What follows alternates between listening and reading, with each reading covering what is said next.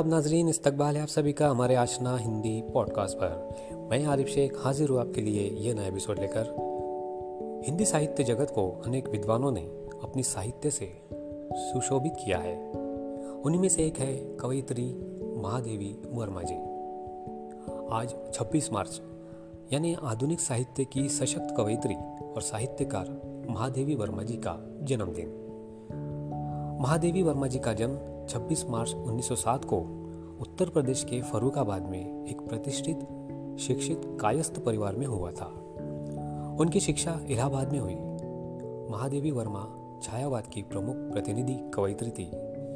इनका नारी के प्रति विशेष दृष्टिकोण एवं भावुकता होने के कारण उनके काव्य में रहस्यवाद, वेदना, भाव, अलौकिक प्रेम आदि की अभिव्यक्ति हुई है। महादेवी वर्मा की रचना चाँद पत्रिका के प्रकाशन के बाद उन्हें विशेष प्रसिद्धि प्राप्त हुई थी। कुछ समय तक इन्होंने चाँद पत्रिका का संपादन भी किया। इनकी काव्यात्मक प्रतिभा के लिए इन्हें हिंदी साहित्य सम्मेलन द्वारा वर्ष 1943 में मंगला प्रसाद एवं भारत भारती पुरस्कार से सम्मानित किया गया। वर्ष उन्नीस में साहित्य अकादमी की सदस्यता ग्रहण करने वाली वे पहली महिला थी। वर्ष उन्नीस सौ अट्ठासी में उन्हें मरणोपरांत भारत सरकार की पद्म विभूषण उपाधि से सम्मानित किया गया।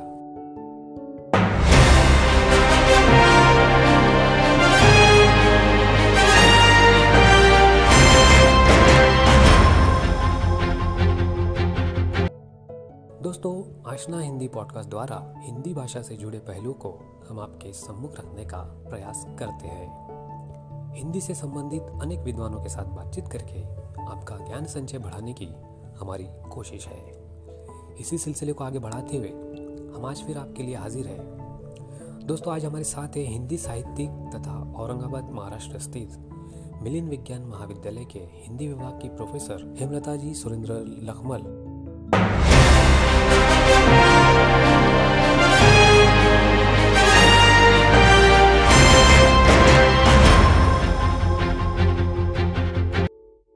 हेमलता जी ने एम ए किया है और विगत 24 वर्षों से अध्यापन का कार्य कर रही है। आप महाराष्ट्र हिंदी अध्यापक संघ की औरंगाबाद विभागीय समिति पर संगठक पद पर कार्यरत है। उसी तरह आप विशाखा महिला समिति की सचिव है। महाराष्ट्र राज्य शिक्षा मंडल के नियामक के रूप में आपने कार्य किया है। विविध समाचार पत्रों में आपकी हिंदी कविताएँ एवं लेख प्रकाशित हुए हैं। तो दोस्तों, ऐसी प्रतिभाशाली एवं हिंदी साहित्य में अपना योगदान दे रही प्रोफेसर हेमलता जी सुरेंद्र लखमल आज हमारे साथ आशना हिंदी पॉडकास्ट के माध्यम से कवयित्री महादेवी वर्मा जी के साहित्य पर अपने विचार साझा करेगी। प्रोफेसर हेमलता जी लखमल से मैं अनुरोध करता हूँ कि वे अपने विचार साझा करें। आशना हिंदी पॉडकास्ट के सभी श्रोताओं को नमस्कार। आशना हिंदी पॉडकास्ट के संचालक आरिफ शेख जी ने आज इस पॉडकास्ट द्वारा अपने विचार व्यक्त करने का अवसर प्रदान किया। इसलिए आपके प्रति हार्दिक आभार व्यक्त करती हूँ। आधुनिक साहित्य की सशक्त कवियत्री और साहित्यकार महादेवी वर्मा जी का आज जन्मदिन। हिंदी साहित्य में उनका महत्वपूर्ण योगदान है। उनके साहित्य में जो कविता संग्रह है रेखा चित्र है, कहानी संग्रह, संस्मरण, निबंध संग्रह, ऐसा अतुलनीय एवं अद्भुत साहित्य का भंडार ही हम पाठकों के लिए संचित है। हिंदी साहित्य जगत उनका ऋणी है। ऐसे साहित्यिक योगदान के लिए केवल पंद्रह मिनट में कहना असंभव ही है।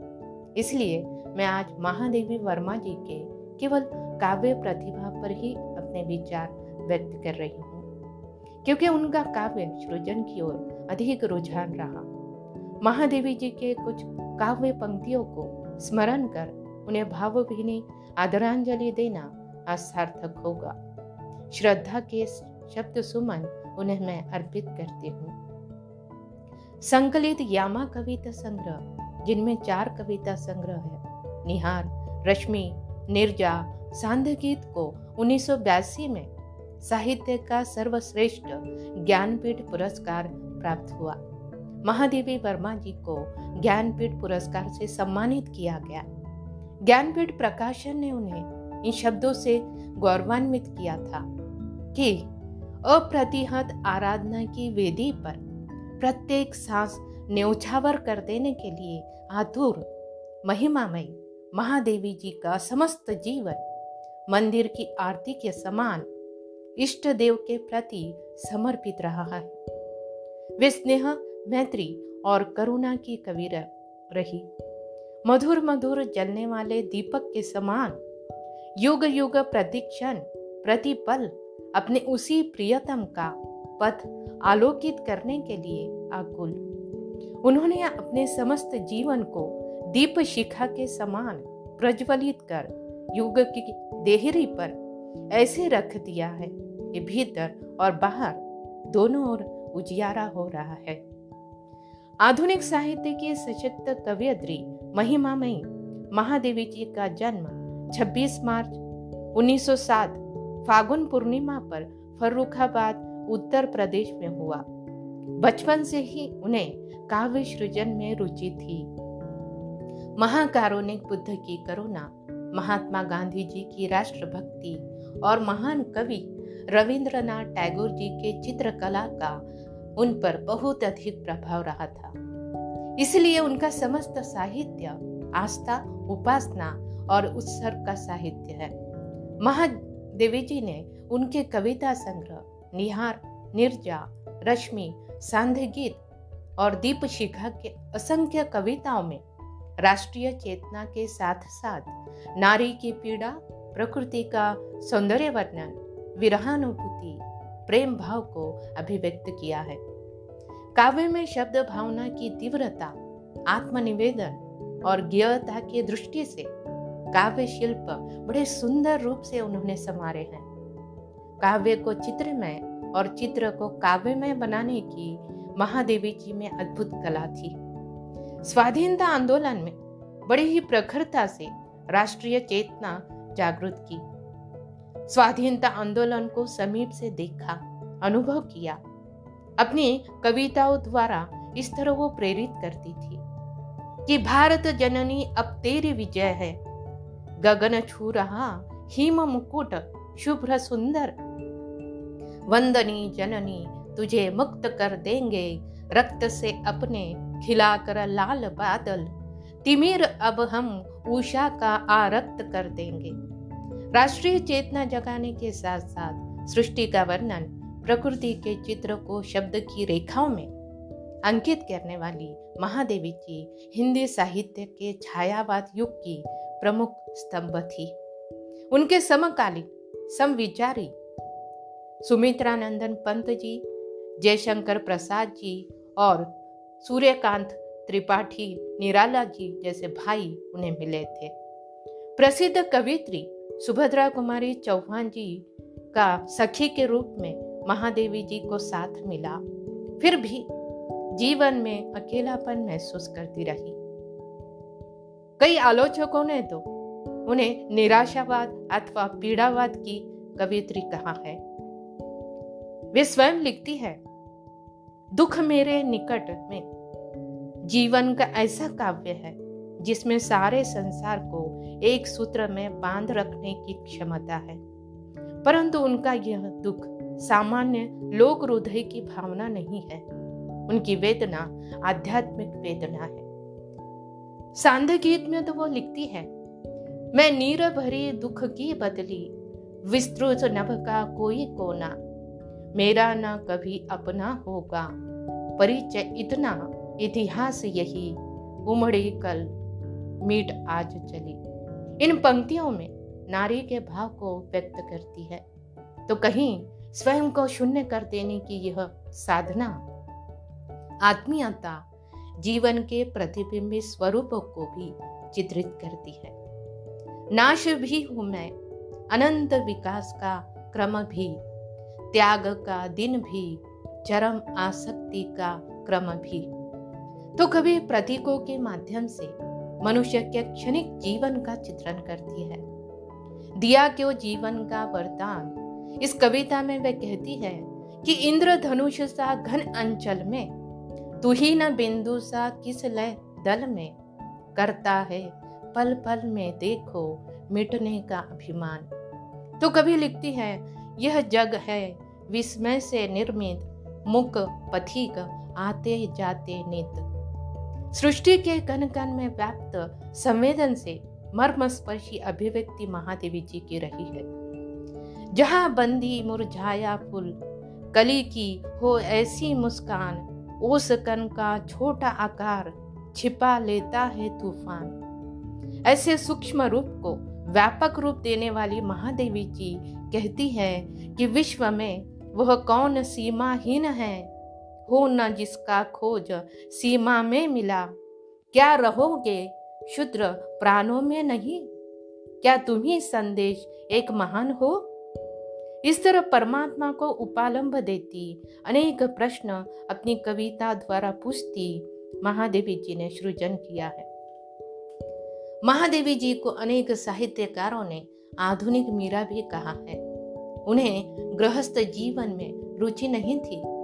सांसारिक बंधनों से मुक्त होकर समाज सेवा और साहित्य सेवा में अपना जीवन समर्पित कर दिया था। प्रयाग में तो महिला विश्वविद्यालय की स्थापना की, प्रधानाचार्य रही अंत तक शिक्षा कार्य में रत रही। महादेवी जी की वेदना, करुणा नारी भाव को व्यक्त करते, अनुभूति के भाव तीव्रता में डूबकर ही सुंदर काव्य सृजन हुआ। विरहानुभूति के भाव की उच्च स्तर के धरातल पर ले जाती। अपनी कल्पना शक्ति से उदात भाव भूमि पर सृजन करती। एक कविता में वो कहती है कि, मधुर मधुर मेरे दीपक जल युग युग प्रतिदिन प्रति क्षण प्रति पल प्रियतम का पथ आलोकित कर।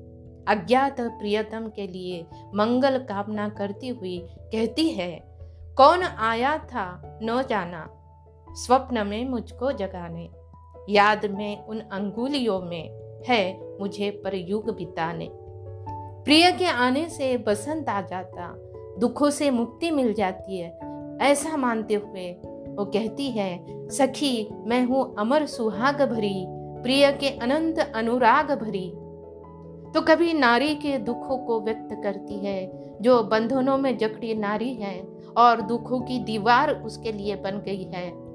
तो लिखती है, तोड़ दो यह क्षितिज, मैं भी देख लूँ उस और क्या है। जा रहे जिस पंथ से युग, कल्प उसका छोर क्या है? क्यों मुझे प्राचीर बनकर आज मेरे श्वास घेरे? नारी का मनोभाव, उसका आध्यात्मिकता, विरहानुभूति अज्ञात प्रियतम के लिए आंतरिक अनुभूति से जुड़ते हुए वो कहती है, यह मंदिर का दीप इसे नीरव जलने दो। सांसों की समाधि सा जीवन मसी सागर का पंथ गयापन। रुका मुखर कन कन का स्पंदन, यह मंदिर का दीप इसे नीरव जलने दो। निहार कविता संग्रह में तो विरह में व्याकुलता के साथ प्रिय से मिलने की इच्छा ही है। इन पंक्तियों में कहती है, जो तुम आ जाते एक बार, कितनी करुणा, कितने संदेश, पथ में बिछ जाते बन पराग।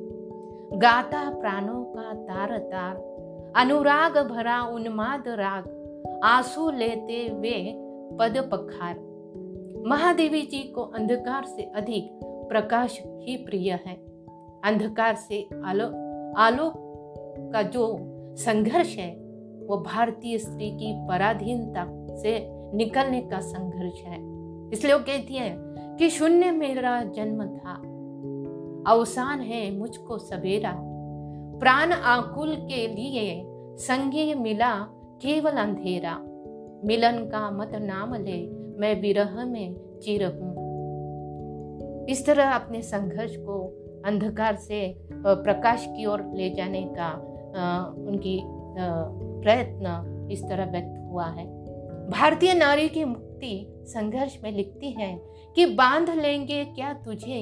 यह मोम के बंधन सजीले। पंथ की बाधा बनेंगे तितलियों के पर रंगीले नारी में आत्मविश्वास और स्वतंत्र चेतना जागृत करती है। इन पंक्तियों में वह वह भाव है कि तुम्हें बाँध पाती सपने में तो फिर जीवन प्यास बुझा लेती। ले उस छोटे क्षण अपने में, प्रिय में लेती बाँध मुक्ति। सौ सौ लघुतम बंधन अपने में। इन काव्य पंक्तियों द्वारा व्यक्तिगत दुख का सामाजिकरण भी करती है। महादेवी जी के काव्य में नारी अपनी अस्मिता के प्रति जागरूक है। वह अपने अस्तित्व को कहीं भी कम करके नहीं आंकती है और बराबरी का दावा करती है। महादेवी जी के काव्य में तो जैसे समस्त भारतीय चिंतन और सृजन का गंगा जल ही मंगल कलश में संचित कर दिया है। उनके कविताओं में दीप शिखा संध्या दीप जैसे प्रतीकों से काव्य का सौंदर्य निखर उठा। उनकी कविताओं में ओस, चांदनी, हिम शशि किरण रजत किरण, निहार जैसे प्रतीक यही दर्शाते हैं कि उन्हें श्वेत रंग बहुत प्रिय है। परंतु उनके जीवन की यह विडंबना रही। होली रंगों के त्योहार फागुन पूर्णिमा पर जन्मी महादेवी जी को श्वेत रंग ही अधिक पसंद आया। परंतु प्रकृति के अनेक रंगों को काव्य में उन्होंने चित्रित किया।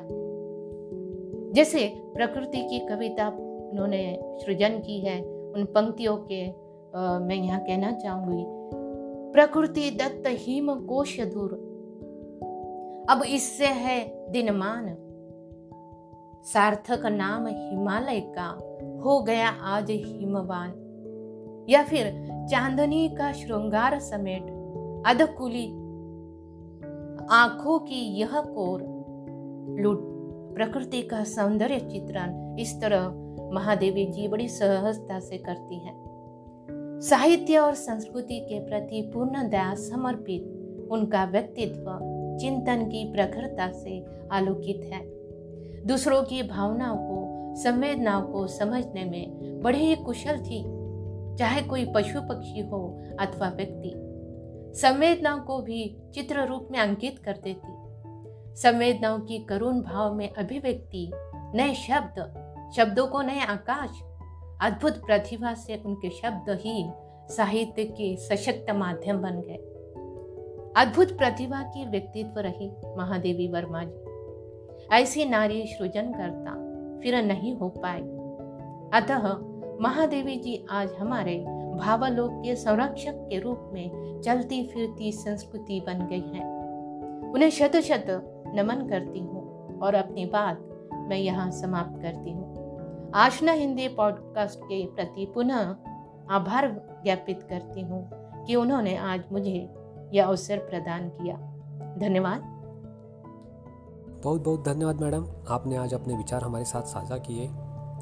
आशना हिंदी पॉडकास्ट की ओर से मैं आपका सर्वोदय आभार व्यक्त करता हूँ। दोस्तों, हिंदी साहित्यिक तथा औरंगाबाद महाराष्ट्र स्थित मिलिन विज्ञान महाविद्यालय के हिंदी विभाग के प्रोफेसर हेमलता जी सुरेंद्र लखमल आज हमारे साथ आशना हिंदी पॉडकास्ट पर जुड़ी और कवयित्री महादेवी वर्मा जी के साहित्य पर हमारे साथ अपने विचार साझा किए हमसे बातचीत की। दोस्तों, बातचीत का सिलसिला इसी तरह जारी रहेगा, लेकिन आपको आशना हिंदी पॉडकास्ट का ये एपिसोड कैसा लगा ज़रूर बताइए। अगली बार फिर मिलेंगे हिंदी से जुड़े एक नई शख्सियत के साथ। तब तक के लिए अपना ख्याल रखिए, सुरक्षित रहिए, आशना हिंदी पॉडकास्ट सुनते रहिए, शेयर कीजिए। शुक्रिया।